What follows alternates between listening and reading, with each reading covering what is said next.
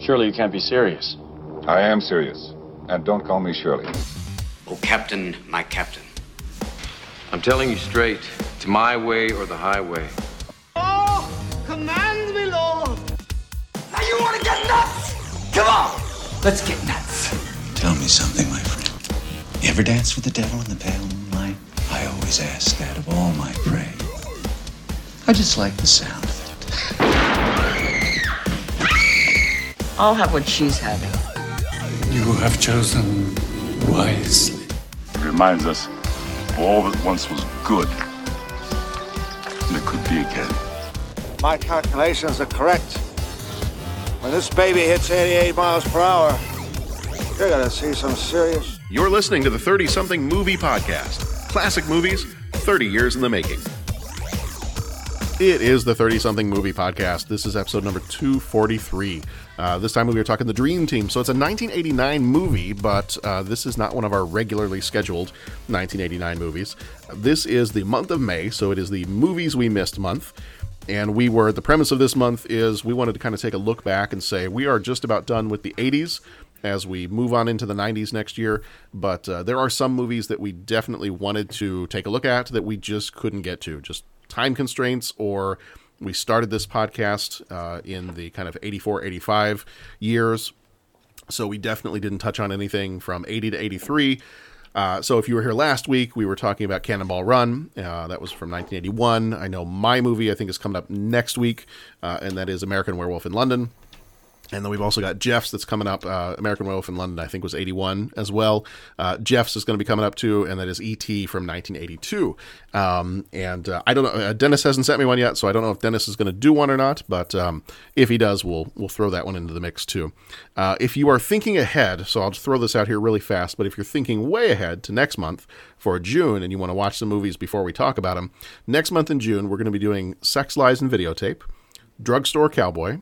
Tango and Cash, Roadhouse, and and you can hear Pat uh, ready for the Roadhouse already. Oh, yes. There you go. Um, let me tell you this: it's my way or the highway. Uh, and then at some point in June, we're going to be hitting our 250th episode, which is uh, I'm, I'm, Jeff is taking the reins on that one, and uh, we're going to be talking favorite cartoons of the 80s. So, and uh, he has declared that decisions, firm decisions, will be made no no loosey goosey. Uh, you know, you set up a which which I'm gonna say that's not my fault. I set up these these uh, tables for everybody to put their choices in, and somehow people keep adding cells to my tables when I've only given five choices. So yeah, I, I, yeah.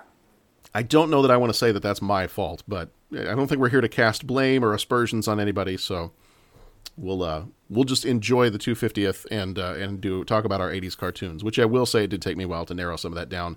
I did that months ago, and I am going to try as hard as I can not to second guess those choices. Mm-hmm. So, so that's where we're at right now. Um, but uh, no, actually, where we are right now is we are here. I've got Pat and I've got Bo with me. Gentlemen, how are you? Great. Well, yourself? I'm doing pretty good. Doing pretty good. Um, so this time around, we are talking the Dream Team from 1989. Before we jump into that, uh, we're gonna uh, let me do our, our, quick regular little spiel here. We are a spoiler co- podcast, so we're gonna talk spoilers with the Dream Team. If you haven't seen it, you want to see it first, go watch it and then come on back. We'll wait. We'll just sit here. We got plenty to talk about. If you uh, haven't left, left, us a review on iTunes, please go ahead and do that. Uh, it's real quick and it helps us out. Kind of lets us know what we're doing right, uh, what we can work on, and just kind of gives us another way to interact with you, the people that are listening. And then visit our website, 30podcast.com is the best way to get in touch with us. If you want to find out more about us through Instagram, Letterboxd, uh, Facebook, Twitter, any of those other places, we are on all of those. So you can find us in one spot at our website, 30podcast.com. Now, before we get into this week in '89, because um, last week we did this week in '81, which is a little bit different. Uh, we're back in this week in '89 this time because this is a 1989 movie. Before we do that, I did want to say I was looking up the other day. I thought this was kind of fun, so I want to share this with you guys. I was looking up the other day on some of our podcast statistics, kind of like how we're doing in terms of. Uh, you know the show and which episodes are getting listened to the most and how many like total uh, listens we've had over the course of the the years that we've been doing this. And uh, we've always said, you know, we're not a huge podcast. We don't have like the massive audience that uh, you know some of these other podcasts have. But uh, one thing I will say is we have, I believe, uh, let me see if I can jump in there really fast. Um, we are very quickly coming up on 20,000 uh, all time downloads. So that that will be a pretty happy Not number. bad. That's that's not bad. Um, but the one thing I was looking at, oh, oh and and um, you know, even just within the last few days, we have not had an episode come out uh, since uh, what it would be last. Well, would have been last Wednesday. Is usually when our episodes come out, and um, you know we've had over you know over a couple hundred just within the last week. So uh, just we've had a lot of seems like we have a lot, a lot of new listeners lately. So thank you for the new people coming in, and uh, hope you're enjoying the show. Let us know. Uh, get in touch with us somehow. Let us know what you're enjoying about the show. But uh, seems like we've had a lot more people kind of coming in lately. So with that, and maybe this, uh, maybe if we've got some new listeners, this will help them kind of go back and take a look at uh, some of the more popular episodes. I went to go look and see what our top ten episodes of all time are in our show. So these are, I, I wrote this list down, and this is in uh, descending order. So starting with number 10, these are the top 10 episodes in terms of uh, downloads or listeners to each of the episodes of all time since we started our podcast. Um, do any of you guys now I, I didn't I didn't preface this ahead of time. I didn't send you this to kind of prompt you or anything. Um, do you have any thoughts on if you could think of a movie or an episode we've done? Do you have any thoughts on what you think would be the number one episode? Uh, I, I would say just something in general. Like I could see people like checking out like, you know, some of the more popular movies. Like, oh, wow, we love Ghostbusters, so we're going to check out the Ghostbusters episode. Or we love, you know, I was gonna say one of the newer genre movies, maybe. Okay. Okay. All right. Well, so here in in uh, descending order, the top ten episodes of all time. So if you're a new listener, or if you've been here for a little while and you haven't listened to any of these, you may want to go back and, and take a listen because these are the ones that uh, apparently are our top ten most popular episodes. Uh, number ten. I, I won't add in like a drum roll sound effect or anything because that gets obnoxious over time. Uh, number 10, episode number 147, Good Morning Vietnam. all right. Uh, number 9, episode number 92, Poltergeist 2. Clearly, God is in his holy temple. Uh, number 8 is uh, episode number 139, The Running Man. I don't do requests. Uh, number 7 is uh, episode number 31, A View to a Kill. Okay. Number 6, episode number 148, Full Metal Jacket. Uh, this one, I thought this one was kind of fun. Our, our top five episode of all time is episode number 172, Earth Star Voyager. Really? Yeah. Wow. Yeah. Wow. That's crazy. Well, okay. So let's get more people on the Earth Star Voyager bandwagon and get that sucker like officially made. You know what I'm saying?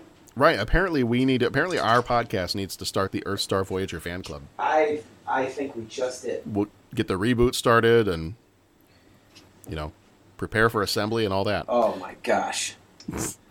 Uh, number four. I know. I thought it was pretty cool. Yeah. Uh, number four is episode number one eighty four, Infinity War. Yeah, see that I that I believe. There we go.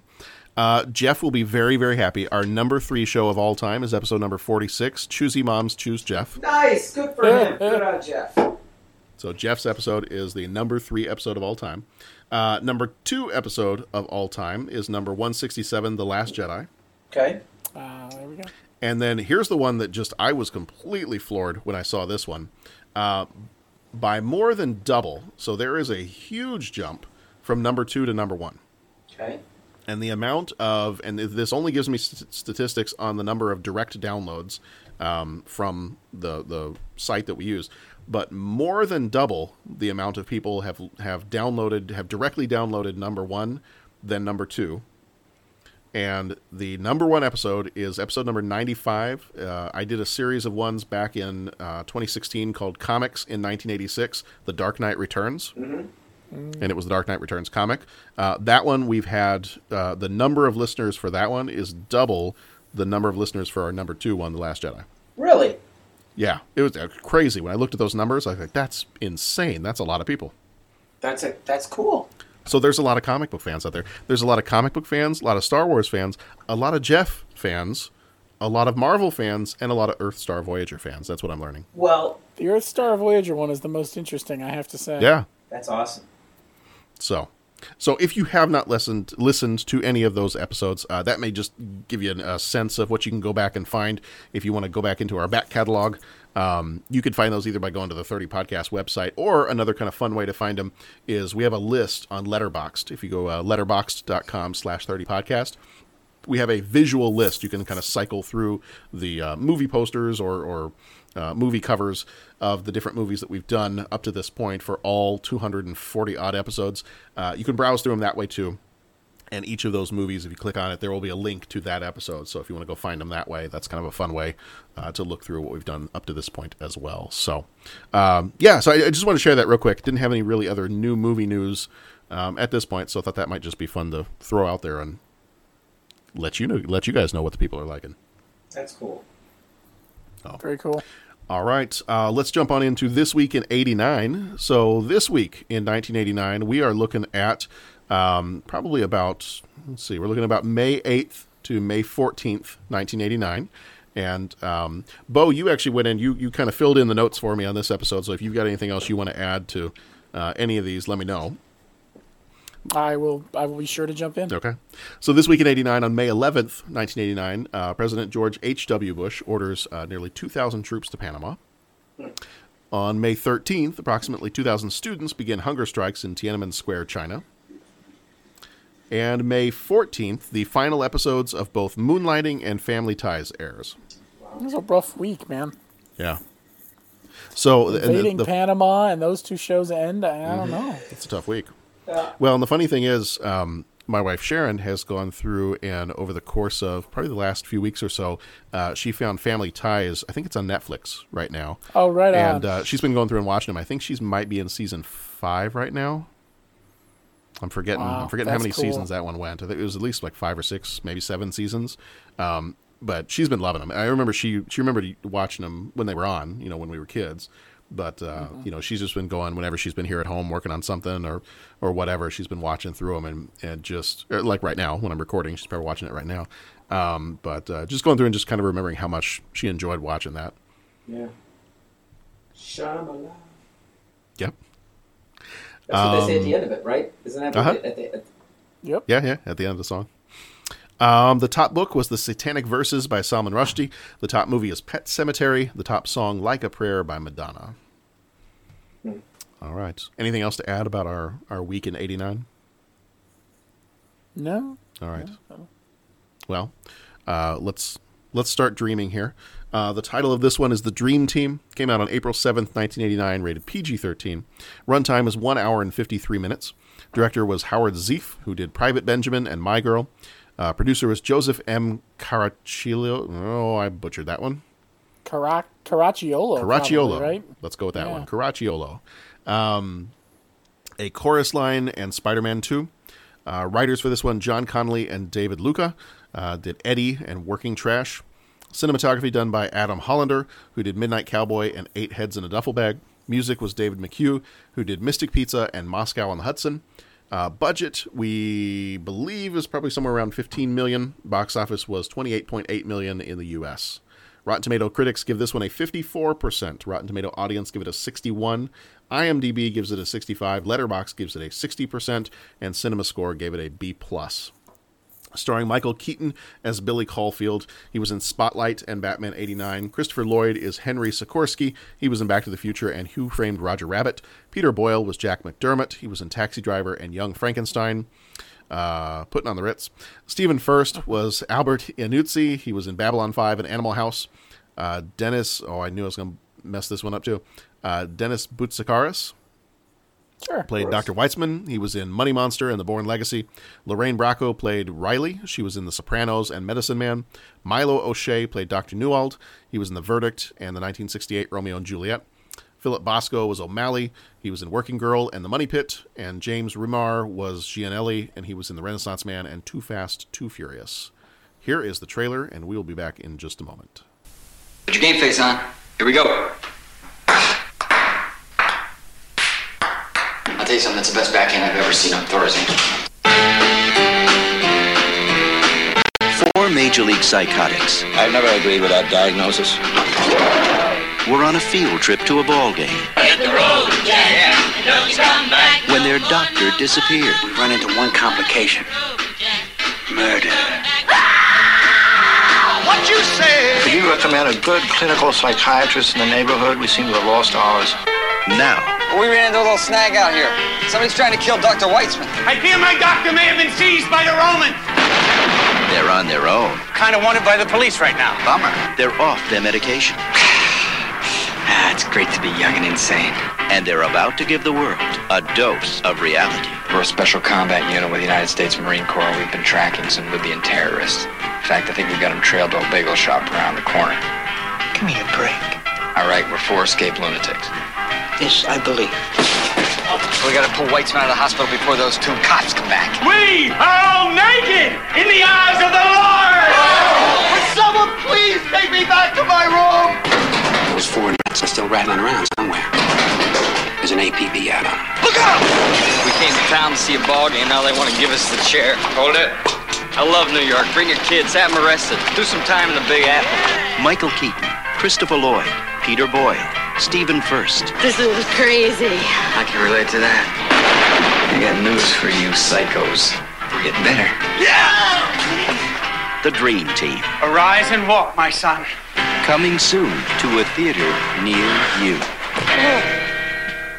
Okay, so real quick before we get uh, you know too much further into kind of the basic uh, basics of the plot of the movie and uh, what we liked about it, Bo, this one was your pick. So when uh, when it came out that we were talking about movies that we missed, and you get to pick one movie um, from the decade of the '80s that we did not cover, uh, what made you want to pick this one? Well, it was one that I looked at for 1989 and it didn't make the cut. And everything else that just kind of popped into my head, we had actually covered. I think I even emailed John about a couple. I was like, did we do these? And it had been long enough that I didn't remember we'd done them. Yeah. Which, I don't know what that says, but. It says we've done a lot of podcasts. yeah. there's that. Mhm. So it was kind of fun. I- I've always loved this movie. This is one that I can go back to. Maybe not quite as much as Pat can watch Cannonball Run, but uh, but I can go back to this one a lot. It's just a lot of fun. Um, I've always loved it, and so I thought it would be fun to uh, to pull it off the pile. There we go. All right. Well, the, very, very quickly, kind of the um, general gist of this movie um, is you have uh, you you start off the movie with uh, four. Let's see, there are four of them, right? Billy, Yep. yeah, Billy, Henry, Jack, and Albert, um, and they are patients in a mental institution. And they, uh, you know, we kind of start off the movie getting introduced to the idea that first of all, we think Christopher Lloyd is one of the doctors. Um, and I remember this part of the movie. It'd been a long time since I've seen this one, but from the get go, I remembered that. Oh yeah, this is the part where you're you're totally convinced he's one of the doctors because he's trying to get everybody into the group therapy session. going in my report. right, right. He's- Weitzman's not going to like this. Right. He's going through, and you are completely convinced that he's one of the doctors. But then, as you find out later on, he's one of the patients. He just happens to have a bit of a, obsessive compulsive disorder that uh, you know he's walking around with his clipboard and wearing the same uh, coat as all the other doctors and doing that thing. Um, so we kind of see the collection of the different uh, patients that are being brought into the group session and and uh, we get the the real doctor comes in. Doctor Weitzman comes in, and he's been working with these guys. And um, then, as we kind of move on, he has this idea that he wants to take them out of the institution and take them out to a. Um, they're going to a Yankees game. Mhm. It was a Yep. Yankees game, wasn't it? Yeah, yeah. Um, going to a Yankees game. He wants to take them out, get some get some fresh air. Uh, he feels like they're making some really good progress, but they just need to get out uh, and get out into the world. So as they do, they he, he gets that approved, and they uh, they get in their van and they're driving to New York City, and um, they get there and, and they have to make a bathroom stop uh, at one point for Albert, and um, when that happens, the doctor accidentally sees someone get killed by some crooked cops, and he himself gets beaten up, and um, then at that point the patients are kind of on their own. And so for the rest of the movie, it's kind of a series of events of them either trying to find the doctor or trying to protect the doctor, because we've got these two crooked cops who are trying to kill the doctor so that he can't wake up and you know reveal exactly what happened. And then as the movie kind of goes along, uh, eventually the patients get blamed for the doctor being attacked and for the uh, person who got killed. They get blamed for that murder as well. And so you've you've got a bit of a you know a little bit of mistaken identity, you know, a little bit of a uh, almost a Home Alone 2 Lost in New York kind of vibe to it, but uh, you, you, you've got them stuck in the big city, and how are they going to react with all their different psychoses and other issues that are going on? You know, how are they going to be able to handle themselves when clearly they had been committed to this institution for various different reasons. What's going to happen now that they are completely unsupervised in the city by themselves? And you know, the movie kind of takes it from there. So, yeah, I I remember watching this as a kid. I don't know that it would have been one we saw in the theater, but it's definitely one that we would have rented at some point because I remember seeing it several times as a kid. But I don't think I've seen it since.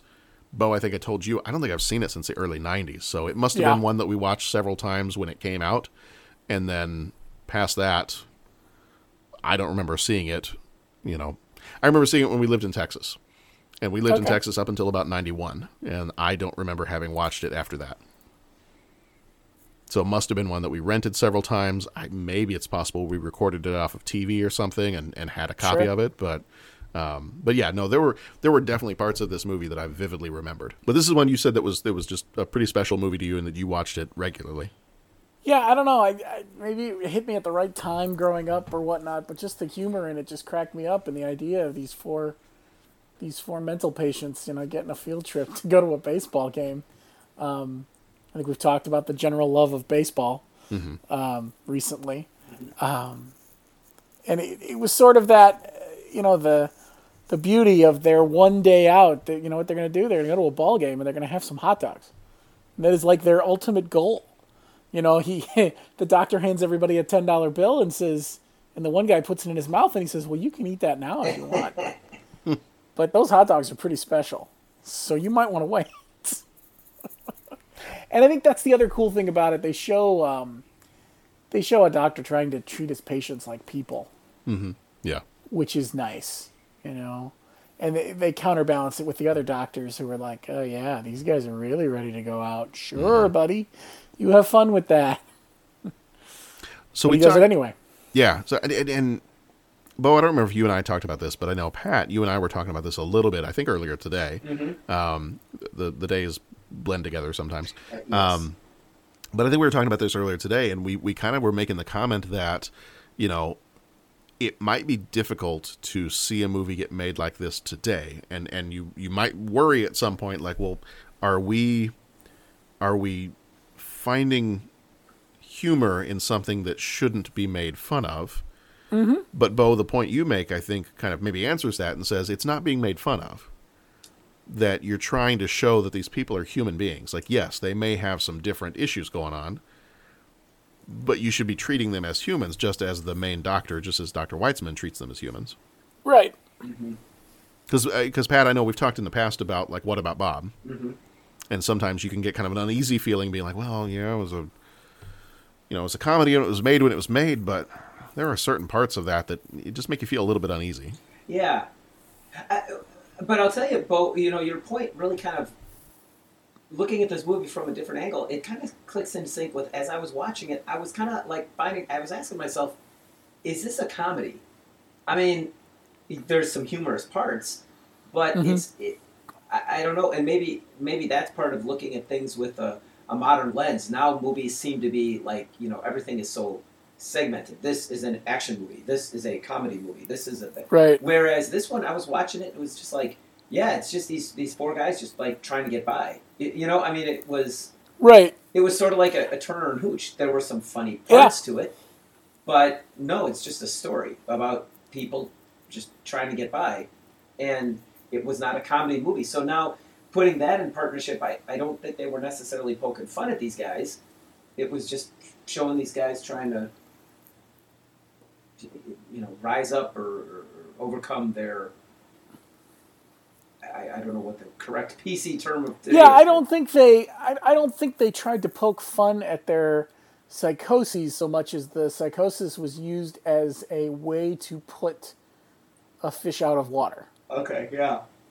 Like, how do you put someone with you know what happens if someone with an with anger issues loses the leader and doesn't know what to do next? Well, he's going to lash out, and this is what that might look like. You know, um, Albert can't communicate, so what's going to happen to him? What do you do when you put Jesus in a church service? Oh, jeez, yeah. Oh, all sorts of fun things. He starts taking off his pants, which then you have to buy new ones at the army surplus store. Mhm. Yeah. And It's and, that's a, know, that's a statement, clearly. yes, and and to Pat's point about there being funny moments, I mean, one of the one of my favorite lines in movies ever that I've never been able to use in real life. I am the Lord thy God. Thou shalt have no strange gods before me. Out of my way, ass. Come on, that's awesome. that was pretty good. That was pretty good. Uh, like that's just outstanding. um, but the way they, the way the comedy just is there, but it's still, you know, it's still kind of a caper movie. Every time they have to escape from their most recent entrapment, you know, or when they, when they tell the doctor at the end and they're on their way back. Oh yeah, your other doctor buddies, yeah, they're all hopped up on drugs. Yeah. We're gonna have to get them. I prescribed eventually. 100 milligrams of. Yeah, Thorazine. They're they're fine. Yeah. Don't worry.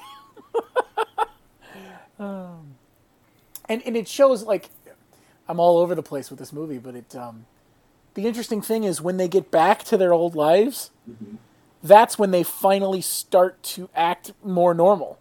Right. Albeit for a short period of time for most of them, they all eventually revert, but it shows that glimmer of hope that maybe the doctor was right, that maybe they do just need to get out. Mhm. And you know, nothing breeds crazy like other crazy. Right. Well, that was that was part of it too. Is that as you see them get back to their regular lives, or get back to you know situations that had that had been in before. Part of me watching this movie this time now as an adult, you know, as a kid watching it, I was probably just like, all these people are really funny. Um, but watching it as an adult, you see them get back into those situations, and then it had me thinking, I'm like, well, then why are some of these people locked up in this institution in the first place? Like you see that, and I'm and I'm I'm thinking maybe in particular of, you know, obviously you take your clothes off in public and you know try to walk around that you're you're going to get either arrested or something.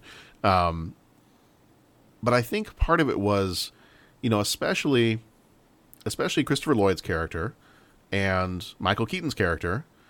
I think I looked at both of those and I was like, I I don't know that I'm seeing anything here that is so intense that you'd get sent away for it. Mm-hmm. Well, and I, I- that's one thing I was going to say. I don't think they do a great job of explaining why everybody's there. Right. Mm-hmm. Because they do at the beginning. They do. They, well, they do talk about how they're just coming off of medication, Right. and they've made a lot of progress. And I, so maybe things were just way worse. And and we're seeing them right. We're seeing them at like Lloyd's the end of their character Might journey. have committed himself, Right. Mm-hmm. Right.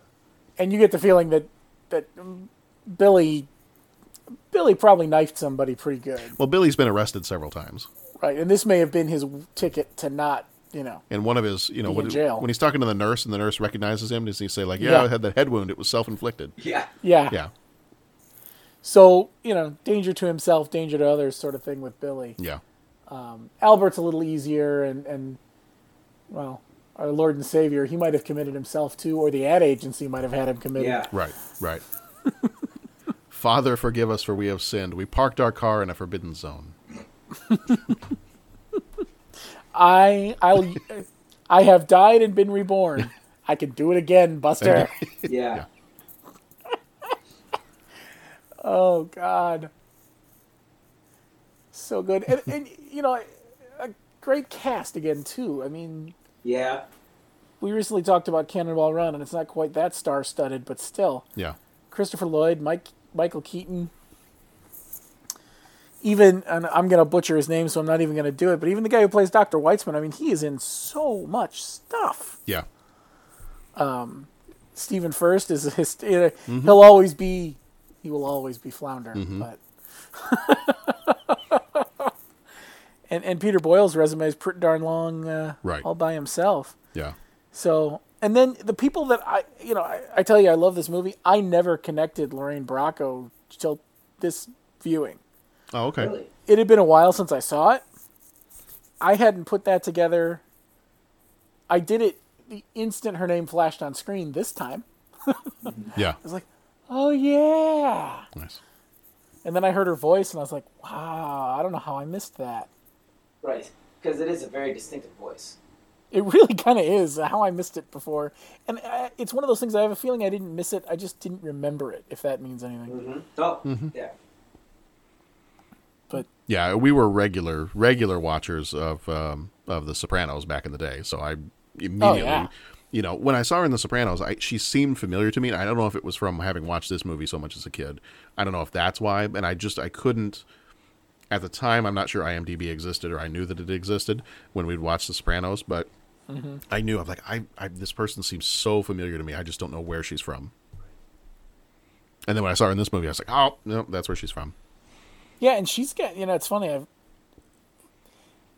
getting doing the research for this. I looked her up and saw some of the other things she's been in, and I'm like, oh, I've seen her in more stuff than I realized. Mhm. Sopranos is what we all remember, but I saw Medicine Man for sure. Yeah, yeah, I've seen that one. And wait, uh, um, is she? Uh, what? Uh, there's a mob movie she's in. Uh, wasn't Goodfellas. she also Goodfellas. in Goodfellas? Yeah, Yeah, wasn't she? Yeah, she's in Goodfellas. She was Mrs. Hill. yeah. Yeah. If you ever saw the TV series I Married a Mobster, she was the narrator voice. Okay. Which Okay. is hysterical because she's got a great voice for that. Yeah. Yeah. So I, we've already kind of touched on like some of the, uh, you know, like favorite scenes, favorite quotes. Are there any others that you can think of that? Because again, this is one of those movies that there's just so many funny scenes and there's just so many great quotes. Um, are there any particular that jump out at you? Like, I love this one. Like, if I could pick one, I love this one. This might be just I don't know why it struck me as amusing, and this is one of you know Billy's fantasies as they're driving in. The bit the and I hate to call it a bit because it's still sensitive for a lot of people, but his little bit about the two towers. Yes. Mm-hmm. I was an architect working on them. First, they wanted to build just one, but I said, "We're here. What the hell? Throw the other one up." Throw the other one up. He turned out pretty well, didn't it? Oh my god! He's got he's got a couple of those little things throughout where he's like, yeah, I built that, or I did this, or I, right, it, it, or was Mhm. was yeah, Because that's another one of his things. Like he exaggerates. He lives in a fantasy world. Yeah. Which, if he didn't have the anger issues, I'm, I'm sitting there watching that. I'm going to be like, well, you know, and they mentioned that he writes. Mhm. You know, you know, are you still writing? Or they keep asking him things like that. I'm like, well, that's perfect. Like, you- be a writer. Maybe if you could just deal with some of the anger issues and the violence, then, you know, you, you don't need to be locked up. You just, you know, use your imagination. Write. Be a writer and do that kind of stuff. Mm-hmm. I there were a couple of different lines in this one that I thought were funny, um, and and some of them uh, not necessarily like laugh out loud lines, but uh, one of the ones that I thought was kind of funny towards the beginning was when he comes in to tell each of them that they're going to the baseball game, yeah, and he goes into Billy's room, and uh, he says something like, you know, there's sixty thousand or sixty five thousand seats up at that stadium, but I want you to get your hopes up because they're all screwed down. yeah, Right after you've had the scene where he throws the the chair out the window. Yeah. Um, the It other just shows one, that the doctor has a sense of humor with these people. when right you right know.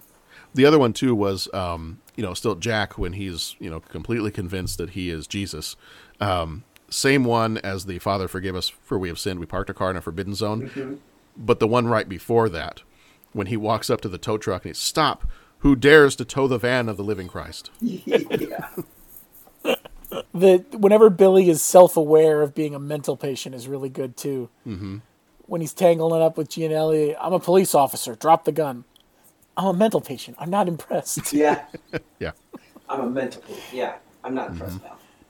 Yeah, there's a couple others. I, I can't find the exact wording, but there's a couple other times where he just says, "Yeah, I'm a mental patient." What? Mm-hmm. What? Oh, you guys need to pay up and get out of here. Who the hell are you? I'm an escaped mental patient with a history of violence. Yeah, you know. come yeah, on. yeah. Puts the guy's face right in the pie or on the plate, whatever the heck it Yep. was. But yeah, Or, or my personal favorite. Ah, it's great to be young and insane. Mm-hmm. yeah. I mean, you, you feel like he could turn, he could spin around and go, "You want to get nuts? Yeah Come on, let's get nuts." mm-hmm.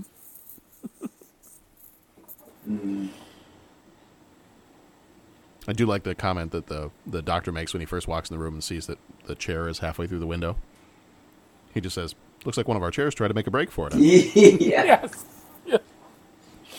Uh, and, it, it- and that is the beauty of it. He, they established that relationship that they have with this doctor in one sentence. Yeah. Yeah. Yeah. That says everything and sets the table. You don't have to delve any deeper into that. It's done. Mhm. Yeah. I think that's the other thing that makes this movie so good is the the writing does that in a very subtle way. Yeah. It doesn't have to beat you over the head with it. It just I think Pat said it best. It's just about these guys getting by every day.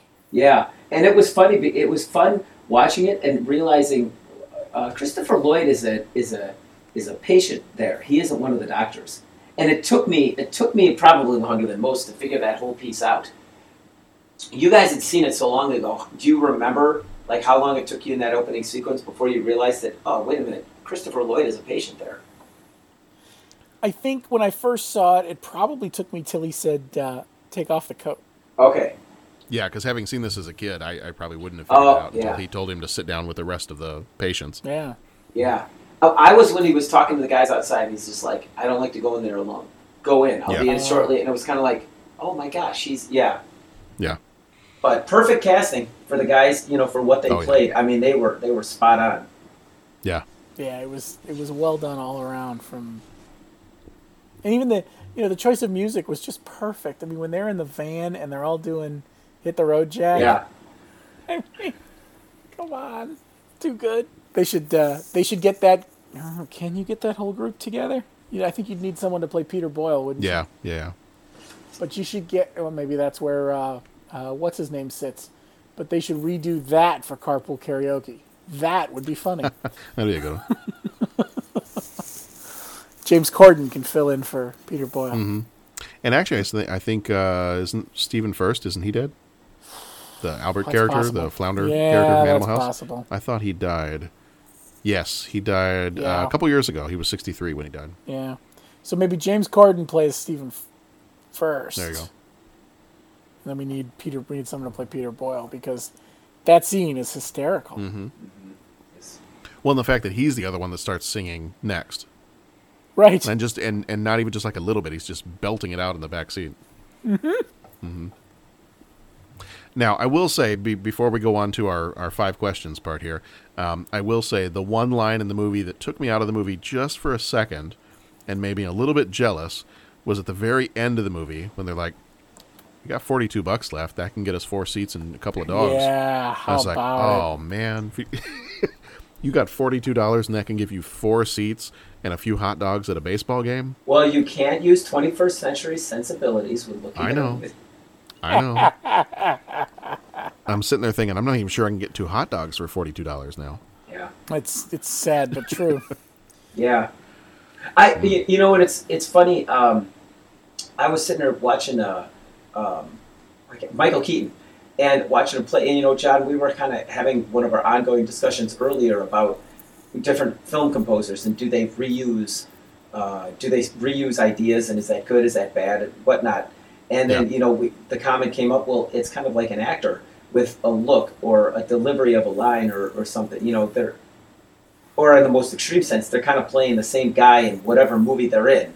Okay, so do we accuse an actor of stealing from their own material and all that? And it's funny because I was watching Michael Keaton in this, and in thinking about it, it's like all the hallmarks of what I, I've, you know, that's Michael Keaton from Mr. Mom. That's Mr. Michael Keaton in Batman. That's Michael Keaton mm-hmm. in this. That's Michael. You know, like you you kind of are picking up his different mannerisms and how he acts, and it just came together so well in this because I, I mean he was able to bring a you know bring that a, a depth to that character where you see the you know the anger and how he can't control it but then it'll flip and it'll be he just wants he's kind of above it all he kind of he wants he's better than those other guys you know what i'm saying it wasn't that the thing on him that he was leaving his group when it was going to group he was kind of like leaving it behind and it, and whoever was telling right wasn't he always trying to distance himself maybe that's a better way to describe it Mm-hmm. from the group, and he was able to bring that out in the character too. Is you know, it was like, hey, I don't want, don't don't associate with me with these guys, you know. So yeah, I I uh, I really like Michael Keaton as an actor. I guess that's what I'm trying to say in a long, turn it about way. But he really can. He really brings his characters to life. He does a really good job with it. Yeah. Uh, real quick before we get into the the five questions part, it's kind of funny. I've got a um, I've got like this extension on my computer that whenever I look at like a movie or something else, um, there's like a, this Amazon Assistant thing that will pop up and say, "Hey, we can tell you're looking at the Dream Team. Would you like to see some other movies that customers have enjoyed watching?" Okay. And I was like, "Okay, this looks kind of interesting." So I actually just clicked on it just now, and the uh, the top four movies that they've got uh, for people who have either purchased or, or looked at the Dream Team. Uh, you got Multiplicity by, with Michael Keaton and uh, Andie MacDowell, Okay. Mm-hmm. um, which is a fun movie. I've seen that one a bunch of times. Uh, one I haven't seen before, but now I'm kind of interested in, in maybe trying to find it. Uh, Loose Cannons with Gene Hackman and Dan Aykroyd. Oh, that is so funny. I have never seen this one. Oh my god, Loose Cannons is great, and then uh, Spies Like Us. Yes. Yeah. Well, we've done that. We did Spies by uh, Spies Like Yeah. Us. We had that one as one of our as one of our I shows, but I've of- never seen. Actually, Loose Cannons is 1990, so maybe we can do it next year. Yeah, Loose Cannons is good. Uh, It the, has been the years since synopsis, I've if seen you that. if you haven't seen this, the synopsis for it, real quick, is just uh, veteran Gene Hackman teams up with a schizophrenic detective Dan Aykroyd in this wacky action-packed thriller. Mhm. Uh, also That's- starring Dom DeLuise. Yep. It's so fun. Uh, another one that they had on here as, as like a recommended one is uh, One Good Cop. Uh, it's more of a drama. It's got Michael Keaton. Mm-hmm. Mm. Uh, yep. Oh, okay, now I know the one you're Have you seen that? about. one? I've never seen this one either. It's been eh, years. It's been a minute. Yeah. No. Uh, says uh, the synopsis is detective becomes the guardian of three girls when his partner dies. Yep. So obviously that one not maybe quite so much a comedy. No, not as much. And then the uh, the last one on here uh, for one of the recommended ones is Night Shift from 1982. Uh, when financial planner Chuck Lumley, loser Bill Blazejowski, oh, I always say that one wrong, Blazejowski, and prostitute in need of a pimp Belinda Keaton meet at the New York morgue, nothing will ever be the same on the night shift. Yeah. And that one's got, uh, it's directed by Ron Howard. It's got Henry Winkler, Michael Keaton, and Shelley Long. Yeah, that one. That one's amusing too. Yeah. So I know. I just I saw these pop. I saw these pop up here, and I was like, A friend of my uncle's worked at a Marriott a billion years ago. yeah. And so at one point he would he had a rig figured out where he could record all of the pay-per-view movies at the hotel, right? Oh, nice. So he had a library of movies. It was endless. There you go. I saw so many movies back then because of that guy. Yeah. Um, Night Shift was one of them. Okay. Ladyhawke. Oh yeah. Um, just all sorts of crazy stuff. Yeah. Yeah, loose cannons. Now, I, I think I want to go take a look for that one. Maybe that'll be on the list for next year. That's solid. He asks each traveler five questions. It's impossible to answer. Impossible because you don't know the answer. Nobody could answer that question. You've got to ask yourself one question. What are you asking me for? I don't know. What you've just said is one of the most insanely idiotic things I have ever heard. And may God have mercy on your soul. Uh, all right, so five questions, um, and this time around, so and and and Bo, I'm I'm just gonna say how nice of a person you are because you actually went through and you did the you took all the notes for this one and you did the five questions for this well, one. Well, not all the notes. John's giving me too much credit. Well, the I- plot notes that John wrote I threw are much more in, extensive than mine would have been. I, those plot notes, no, no, no, those plot notes are copied from IMDb. So Uh, fair enough. I didn't wrote, I didn't enough. write those. I I bulleted those. You went and got them. I though. went and got them. So I did not do that. But you did more of the you did more of the other work. So I take back everything I've ever said about you. Well, everything though. I mean, I, you know what? I yes, I will. I will take back everything I said. That doesn't mean I can't say anything from this point on. That's very true. Okay. You have left yourself open. I have. That is probably a good idea. I have. All right. So our five questions this time around. Um, question number one: You are the doctor. Where do you take your group for some fresh air? And Bo, you came up with this one, so I'm assuming you Okay. got something in mind. I do. You know, it's funny. I, I went back and forth on a few. I was trying to analyze their psychoses a little more because I thought it needed to be something calmer than New York City, Mhm.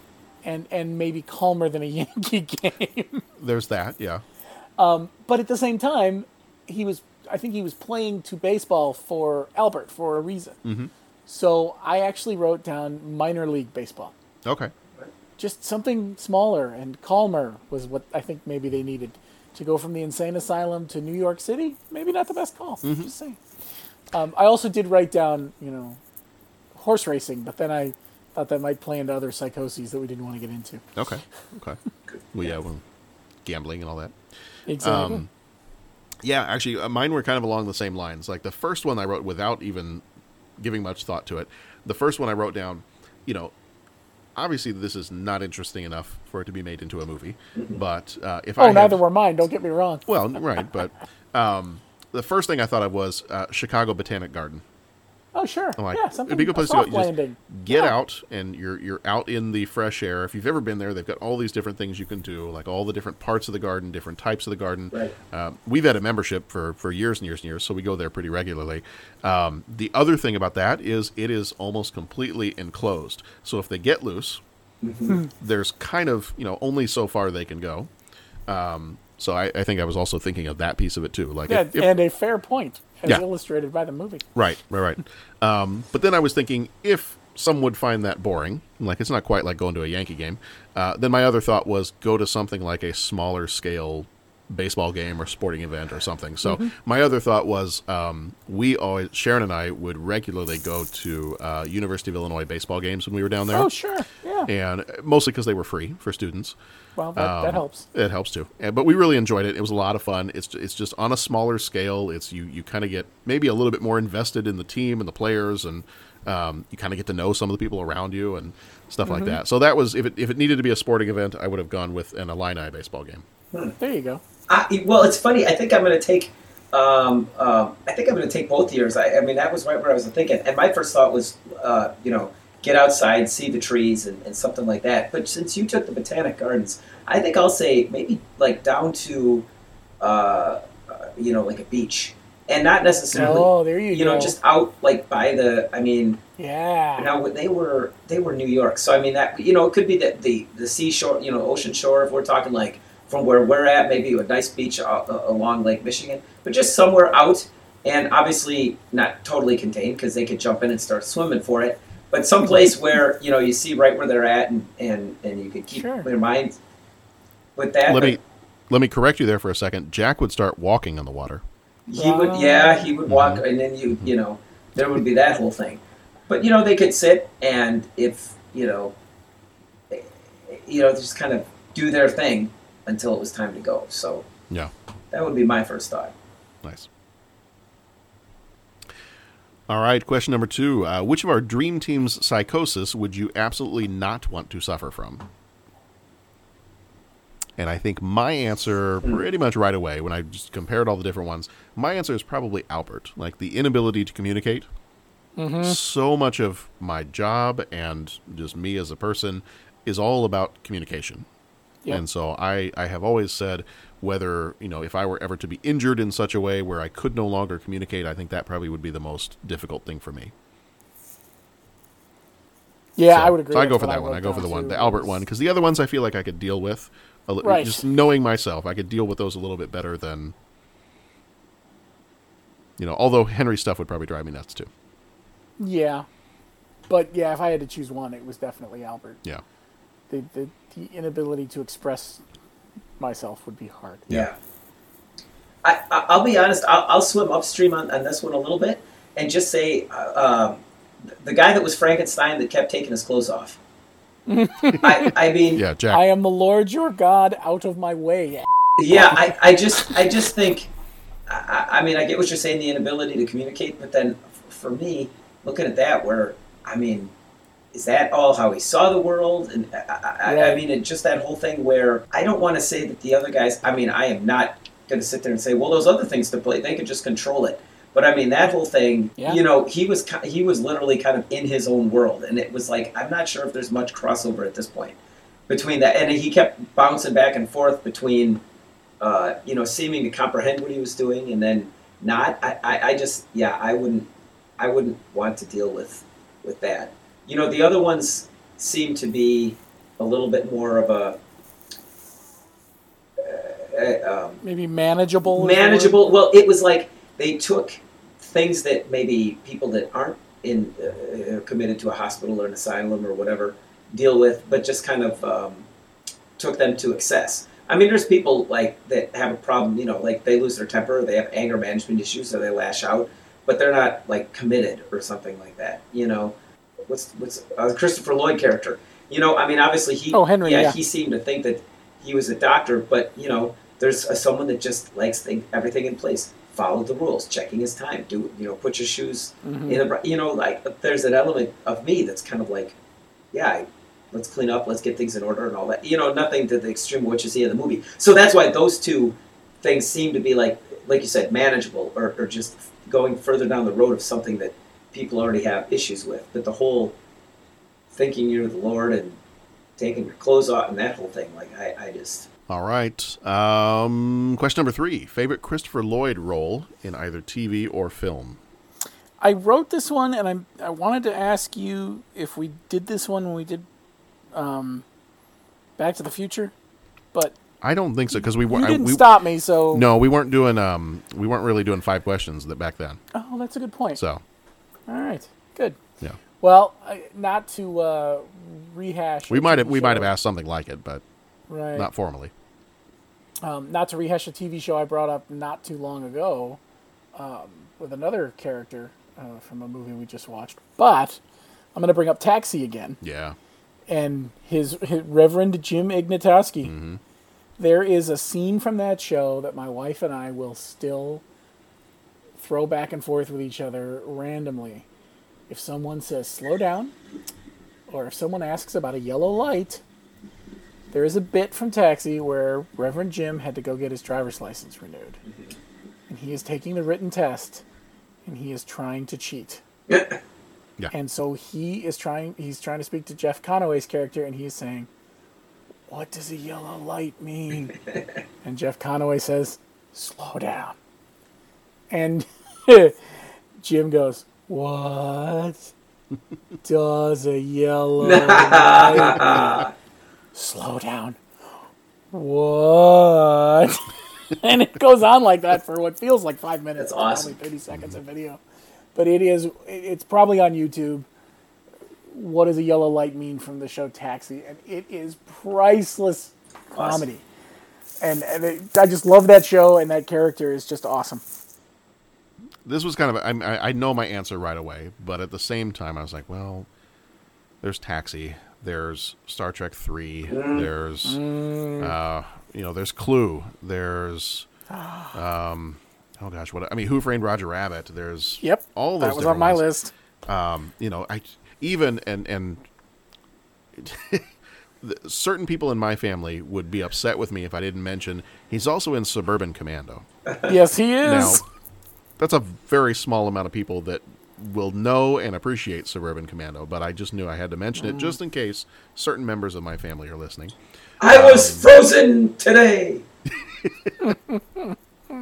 Uh, Uncle Uncle Fester in the Addams Family movies. Um, you know, I it just it- so many, so many good. Uh, Angels in the Outfield, he was great in that one. Uh-huh.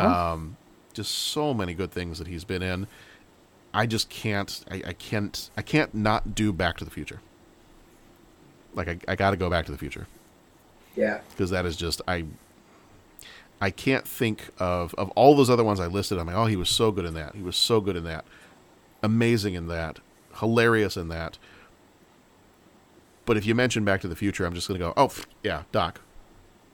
Like I, I can't I can't separate him from Doc. So Yeah. um, so I got to go that one. It's got to be Back to the Future. Yeah, I remember being. A, I, I agree, and I remember being a kid and thinking, "Oh yeah, okay, Doc Brown." Like that's who he was, and then you see him in something else, and it's like, well, "That's not Doc Brown." Oh wait, that's right. Right. He's an actor. Well, that's Right. not the guy that you know. Like I kind of remember having those things as Yeah. kids. So I will. You know what I will say? I will say I'll give um, of all the other movies, even though I saw him in everything else um, earlier. A number two. If if I was to say, you know, my second choice, my second choice might be Clue. Okay. I might sure. I might go Professor Mhm. Plum and Clue. Might be my second choice. But see, then I, I'm looking at it. I'm like, well, Who Framed Roger Rabbit? Who, all those other ones. I just I don't know. So Back to the Future. That's what I'm gonna leave it at. Got. I, I think I got to go back to the future just because that was that was how I know him. I mean, it's just that that was him, and so it wasn't oh Christopher Lloyd. It was Doc Brown's in another movie, and then when you see him and he was in a movie where he was kind of a strange character, which he kind of is in a lot of his things. It was like that's not Doc Brown. That's not right. That's you know that was like world bending to me. Mm-hmm. You know. Um, I Why mean- does that Klingon commander sound like Doc Brown? yeah, exactly. well, and I didn't even realize that till later. Like I had to read it, then it was like, oh yeah. Like I, I never processed that that was that was Doc Brown. But like the Who Framed Roger Rab- Rabbit scared the pants off me. Not only just because that was a scary character, but because that's Doc Brown. Like that's like an evil version of the guy that you think you knew. Um, so yeah, i i I'd have to say Back to the Future. I mean, Commander Kruge. That, that was a one of the great all-time villains. Um, I give two minutes. Two minutes to you and your valiant crew. Valiant crew. Is it valiant? Get or- out! I feel like we- Get out of there! Get out of there! I feel like we had this conversation. Is it valiant or gallant? We've talked about this before. I feel like We have. Yeah. I think it's gallant. I give two, the two minutes, Gallant right? crew. John wins. Okay. Oh, there you go. There you go. And I and I should have learned long ago not to doubt John when it comes to When it comes to useless quotes. knowledge. Yeah, pretty much. Mhm. Yeah. Yeah, more than three websites that are listing the quote as gallant. I'm Okay. go ahead and say that's a that's a confirmed kill. okay, There we go. There we go. All right. Uh, number four, the ending.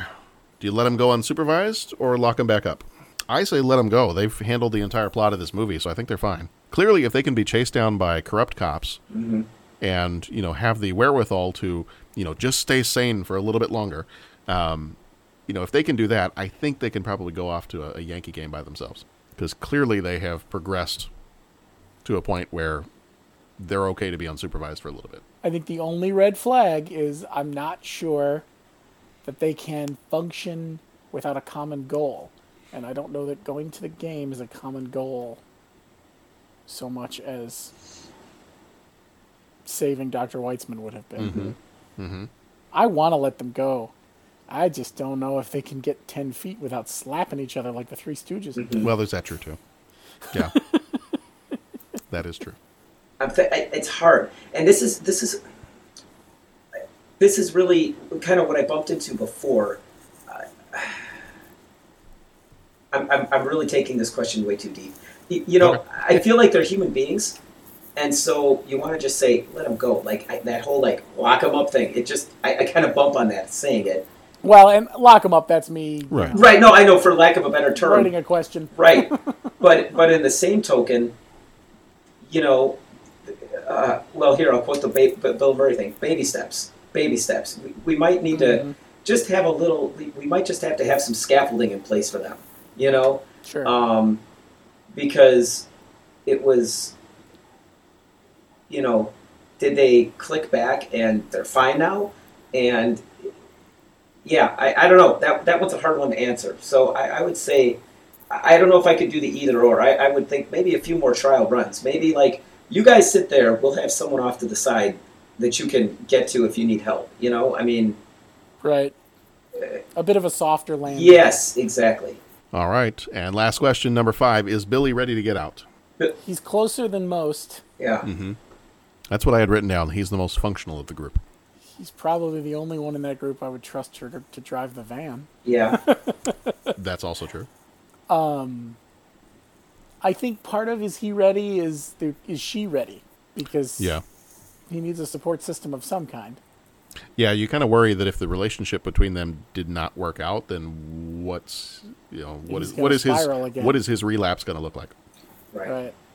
Exactly. Because he didn't have any delusions, or he wasn't like thinking he was someone else. It was just that he'd fly off the handle. Well, right. and he'd tell some lies like Okay. he helped build the he was the architect for the World That's Center. right. That's right. Right, with with some violent tendencies, but Right, but if he channels that into his writing, he's probably okay. Mm-hmm. right. Right. Well, do we have anything else we want to say about the Dream Team? Pat, what'd you think of it for your first time watch? Um, so I, uh, I, I liked it, and, and this kind of came up before. My only thing is, is I originally bumped on the fact that am I being entertained by, you know, guys, you know, seeing people that are, are s- obviously there are people exactly like that, but am I being entertained by, uh, um, people that are, you know, mental patients, for lack of a better Right. term. And it's like I said, it kind of set me back because the way you framed it right at the beginning kind of just, you know, was like, well, it's just you know people kind of working through the thing. I really liked it. Let me let me let me just answer your question as opposed to just saying a bunch of words. I really did. I really enjoyed it. Um, I like the idea of you know the underdogs that come together and find a way to uh, um, you know get the girl, stop the bad guys, rescue their friend or their the doctor, and everything like that. Um, I like seeing that. I like seeing the you know the the the dopes that where the doctors get their comeuppance, like when when he's just like, "You better drive us right to such and such hospital." Oh, well, that's what we better do. And so they get in, and then the next thing you see is them being committed. Um, uh, uh, you know, and then whatever the heck drug he prescribed, and they pumped him full of that, and those guys were out of it at that point. Um, so that you know, that was it was entertaining. But the only thing I still bump into is is like some of the of, of the of the five questions, um, kind of got me because it was like, okay, are, are they ready to be on their own, or are they good? And you know, it's like my understanding is that it's not like you're cured, like you've had a virus and now you don't have it anymore. But it's like you just need strategies in place that can help you get by. And, you know, so, I, but I don't think that was the nature of the movie was to delve real in depth with that. So that's like the one piece I just kind of trip on is it's like, okay, I just want to enjoy it for what it is and let it go. But then there's that other aspect that I keep coming back to where, you know, how, how would this be in real life? which I know wasn't the nature of the movie. So then that leads me back to the first thought. So, so I don't know. Did that answer your question? I did enjoy it. It was a fun movie. Right on. So, yeah, and you know Christopher Lloyd and Michael Keaton. Just watching those guys do their thing is pretty awesome. So, I, I have a hard time finding a, a Michael Keaton movie that I don't enjoy. Well, he's pretty fantastic. I, isn't I, I can't think of one off the top of my head. Yeah, he's really good. Did you see Spotlight? Yes. No, it that's been in my Oh. Netflix queue for a really long Good time, but stuff. Yeah. Yeah. Birdman was probably the last of his newer movie. Well, no, that's not true though. When he was the villain in the Spider-Man movie, Right. yeah, Yeah. But Birdman was good stuff. And- yeah, I gotta go watch Spotlight because that's a Yeah, that's been in my watch list for a really long time, and I just haven't watched it. Very good. Yeah, yeah, and then and then and then um, what else did he do that was really? Oh, uh, Founder about the McDonald's thing. Oh yes, no, no, no. I Mm, watched yes, that one I have too. not I, seen that yet. I did watch that one too. That was a really good one. Yeah, and he's um, he's just really really good at whatever he's in, and it could be weird or it could be normal, or you know, and and he's equally as good. Right. And I mean, I, I don't know. Maybe, maybe I'm just tired. I'm just not thinking right. But how many guys can be Beetlejuice, Batman, Mr. Mom, the guy in Spotlight, a And a mental patient and a with mental? an anger problem. Yeah, I mean, and it's really And Ray Kroc. yeah. Right. Is it the fact that he can humanize all of these people? I mean, we talked about him being the most normal Bruce Wayne for Batman. You know, he makes Ray Kroc kind of a, you know, character you're pulling for. Mr. Mom, that's a real type character. Michael Keaton, though, I mean, Mm-hmm. Yeah. Yeah. to quote uh, to quote the Big Lebowski, that creep can roll, man. That creep can roll. Yeah. Well, that's just like your opinion, man. Yeah. Oh, we got a few more years until that one. Just a yeah. few. but God, will that be fun when we get there? Uh, it's gonna be one of the quotathon episodes. yeah. How about it? All right. Well, I think that's going to do it for the Dream Team. So this Dream Team has got to head out. Uh, but uh, thank you for joining us for the Dream Team tonight. If you've got some stuff you want to share with us, if you're like, yeah, we, I've never seen that movie, or I've just seen it for the first time, or I used to watch that forever, all the time on repeat as a as a kid or growing up or whatever, uh, we'd like to hear from you. So if you want to head over to our website 30podcast.com or hit us up on Twitter, Facebook, Instagram, Letterboxd, any of those different places. Um, you know, we interact in all those different ways. So if you want to tell us some things that you enjoy about the Dream Team or any of our other episodes that are coming up pretty soon, uh, feel free to get in touch with us there. We've also got the voicemail line. You can find the number for that one on our website. Uh, before we go this time around, just really quickly, if you're looking forward to the other movies that we're doing in this month, uh, we started last week with Cannonball Run. This week was the Dream Team from '89. Next week will be, uh, and Pat, I apologize in advance for this one. I, have you watched American Werewolf in London? Not yet. I'm, I'm building up my my. You you warned me. You warned me of this movie. I did, and I, I apologize. Okay. That's all I can say. Is this is this one like uh, Freddy Krueger where I'm going to watch it and say that wasn't as bad as I thought, or is this one that's going to be like, nope, this is pretty scary. I got to mentally. You know, with without going too far into it, there are definitely some bits and pieces that are that are scary, like you know, parts that'll kind of make you jump because something either jumps out at you or something happens fast, and you just kind of get scared by it. Some of it's a little gory. Um, you know, it's a werewolf movie, so Okay. people are dying. Um, but there are parts of this when you watch, and, and definitely don't watch this with any kids around. Okay. Um, you know that should already be stated, but um, there are, but this movie also has some of the funniest parts of a movie. Uh, I feel of of the other movies of the '80s. It has some of the funniest parts in it too. Okay. So that is one of the reasons I picked this movie because this movie is a a weird and fun combination of horror and comedy and I don't even know what else. But yeah. So I, I think I think parts of it you'll enjoy. I don't think there's anything that's so ridiculously scary that you know it, it's not a sustained scary. Okay. Like there's a few parts here and there that are a little scary, but other than that, you should be fine. All right. But I know you're not a horror fan, so I felt I should apologize. Well, I'll, I'll you know, I'll, I'll find a stuffed animal or something to cuddle with. And... Okay, there you go. if if you need one, let me know. I can come by. All right. Okay. Uh, and then after that, we will be t- taking a look at E.T. And if you're my sister, that would be your horror movie because she has never liked E.T. Um, so that one is coming up uh, for 1982. That is Jeff's pick. Cool. Uh, coming up in June, if you're looking to get ahead, coming up in June, we've got we eventually at some point in June, not sure exactly when, we will have our 250th episode, uh, and Jeff will be running that one. It'll be our 80s uh, cartoons, uh, favorite 80s cartoons movie uh, episode, and uh, the rest of June is going to be Sex, Lies, and Videotape, Drugstore Cowboy, Tango and Cash, and Roadhouse. So if you're looking forward to those, uh, please come and join us in June. Subscribe to the podcast so that you get those hot and fresh every week when they come out on Wednesdays. Um, but in the meantime, that's going to do it for the Dream Team this time around. So thank you to my Dream Team that's been here tonight. Thank you, Bo, and thank you, Pat. Thank you, John. Thank you, John. All right, we will see you all back here next week for an American Werewolf in London. In the meantime, be excellent to each other. Go watch some good movies. We'll see you back here next week.